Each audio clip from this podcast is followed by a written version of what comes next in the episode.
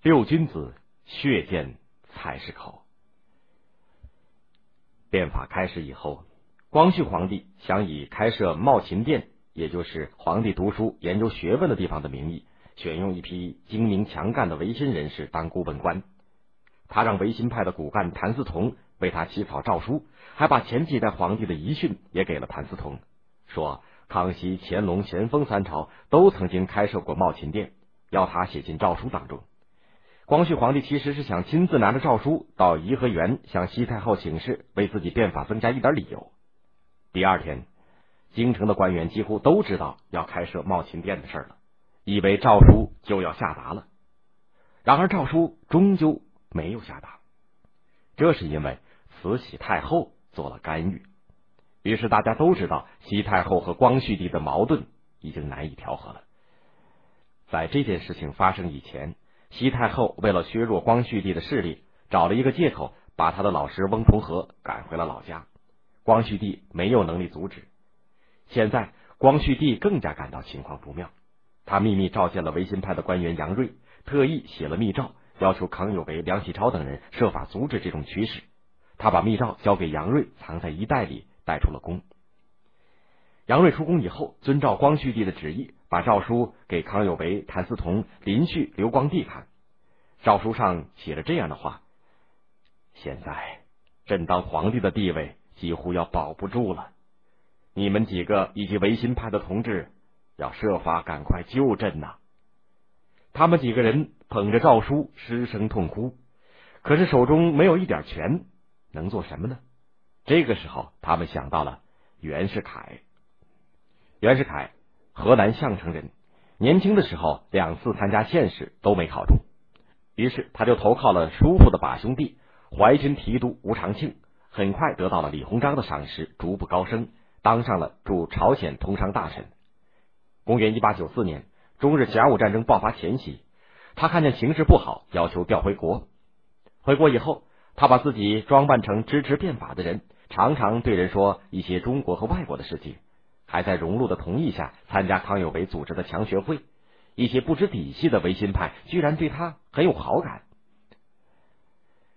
甲午战争过后，清廷想要训练一支新式的陆军，袁世凯走了许多门路，终于在公元一八九五年获得了清廷的委派，在天津附近的小站训练新式的陆军，成为直隶总督荣禄的亲信。以后，这支陆军成为清军中很有实力的军队。袁世凯的地位也渐渐的高了起来。康有为等五个人商量了很久，觉得唯一的希望只有动用袁世凯的力量了。谭嗣同秘密的向光绪皇帝提出，请求皇上用优厚的待遇联络袁世凯，希望在情况紧急的时候可以靠袁世凯救助皇上。他说的十分恳切。公元一八九八年的九月十六号，光绪帝召见袁世凯，袁世凯当面向皇上表示支持维新变法。光绪帝很高兴，特地赏给他侍郎的官职。第二天，光绪帝又召见他，袁世凯表示一定忠于皇上，报答皇上的恩情。第三天，谭嗣同直接来到袁世凯居住的法华寺，他问袁世凯：“你认为我们的皇上怎么样？”袁世凯感慨的说：“是一代少有的好皇帝啊！”谭嗣同紧急着问。那么，西太后他们准备在天津阅兵的时候，逼迫皇上退位的阴谋，你知道吗？袁世凯说：“是的，我听到过一些。”谭嗣同就拿出光绪帝的密诏给袁世凯看，然后说：“现在能救皇上的只有你了。”他的话语变得越来越激烈，用手在自己的头颈上比划着说：“要是你没有救皇上的打算，那么就请你到颐和园向西太后告发吧，再把我杀了。”这样，你肯定能够荣华富贵。袁世凯脸色变得很严肃，严厉的说：“你把我看成什么人了？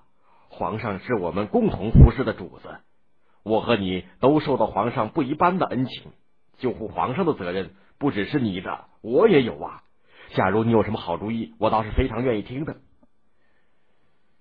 谭嗣同听了以后很满意，就说：“荣禄的密谋。”全压在天津阅兵这一举措上。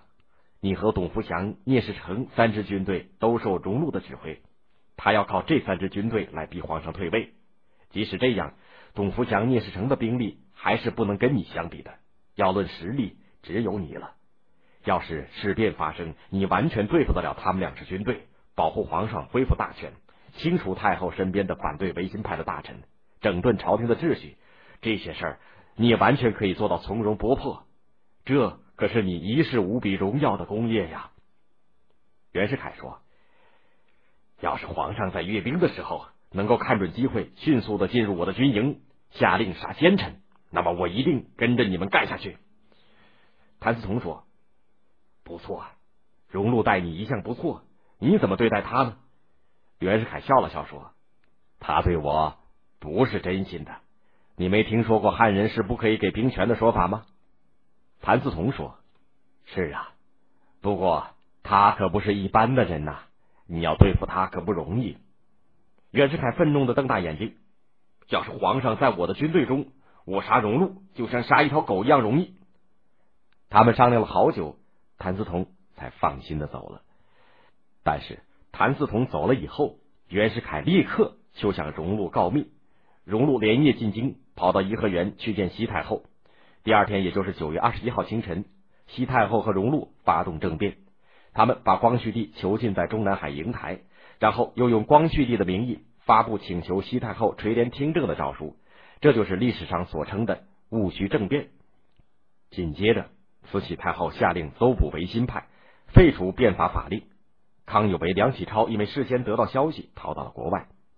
谭嗣同不愿意逃走，他说：“要是变法一定要流血的话，那么就从我开始吧。”九月二十八号，谭嗣同、杨锐、林旭、刘光第、康广仁、杨申秀六人在北京菜市口被杀，用鲜血浇洒在变法维新的道路上。他们就是历史上有名的戊戌六君子，其他的维新派和大批参与戊戌变法以及倾向变法的官员纷纷被罢官流放。